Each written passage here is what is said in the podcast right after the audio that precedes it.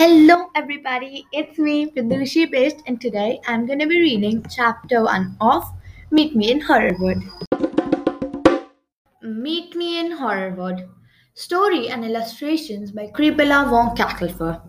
Chapter 1 There's Something Wrong. Auntie! Creepella von Cacklefur slowly opened her eyes. Someone was tugging on her blanket. Auntie, wake up! We've got a problem. Creepella propped herself up on her pillows and yawned. Her niece, Shivereen, was standing by the bed next to her. She looked very worried.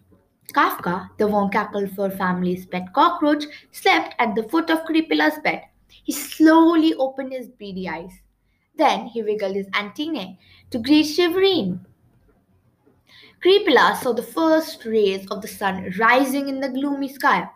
Cacklefur Castle was as quiet as a tomb. She felt very sleepy. Last night, a magnificent blue moon shone in the sky. It had inspired her to write an article about werewolves for the Shivery News.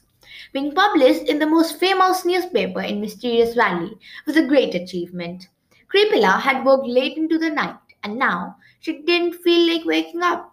But Shivereen looked like she had something important to say. What's wrong? Creepella asked, yawning again. There's something wrong with Gorgo, Shivereen cried. He's not stinking like he always does. His green slime coloring has faded and he won't eat. Now, Mr. M's Monster Catalog. Gorgo, Cacklefur Castle, Smart Monster. Birthplace, a stinky swamp that's impossible to find. Age, between 15 and 150 monster years. Age, size, always changing. Favorite food, Eats everything but prefers rotten food with vintage rust. Favorite color? Slime green. Favorite perfume? Essence of smelly socks. Favorite book? Green eggs and hammers. Identified marks? Green boils all over his body. It appears there may be only one other creature of this type in the entire world a female monster. Creepella jumped out of bed, alarmed. What?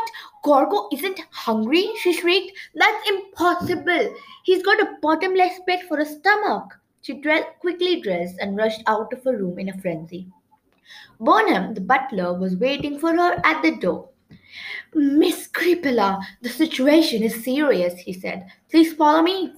They quickly reached the moat where the monster lived. Boneham threw a rusty old bicycle into the muddy water. Bicycles were one of Gorgo's favorite food. Blurp. Gorgo let out a lonely cry.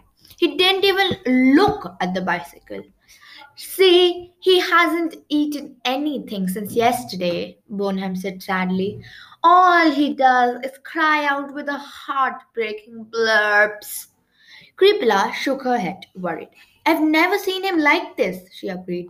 Did you try throwing him an old, disgusting, smelly shoe? Boneham nodded. I did. He didn't even notice it. It's still floating down there. This is serious, Creepella said. What if we try a box of delicious rusty nails? I already did, the butler replied. He didn't touch one. Creepella frowned. This is very serious. How about a nice bag of rotten garbage? I'm sure he could never resist that. The butler sighed. No, he wouldn't even taste it. This is very, very, very serious, Creepella said thoughtfully. There's only one solution. You're not thinking. I am, Creepella cried. We need a family reunion. The butler turned pale. Please think this room is Creepella, he said. Remember the last reunion? It was so lively we had to rebuild an entire wing of the castle. Creepella's green eyes sparkled. That was a fun party, but there won't be any fun this time. We have a very serious problem to solve. Gorgo is sick. So I hope you guys enjoyed this episode of me reading a chapter from Meet Me in Horrorwood. I'll be back again tomorrow to read another chapter in another episode. This is Vidushi Bisht signing off.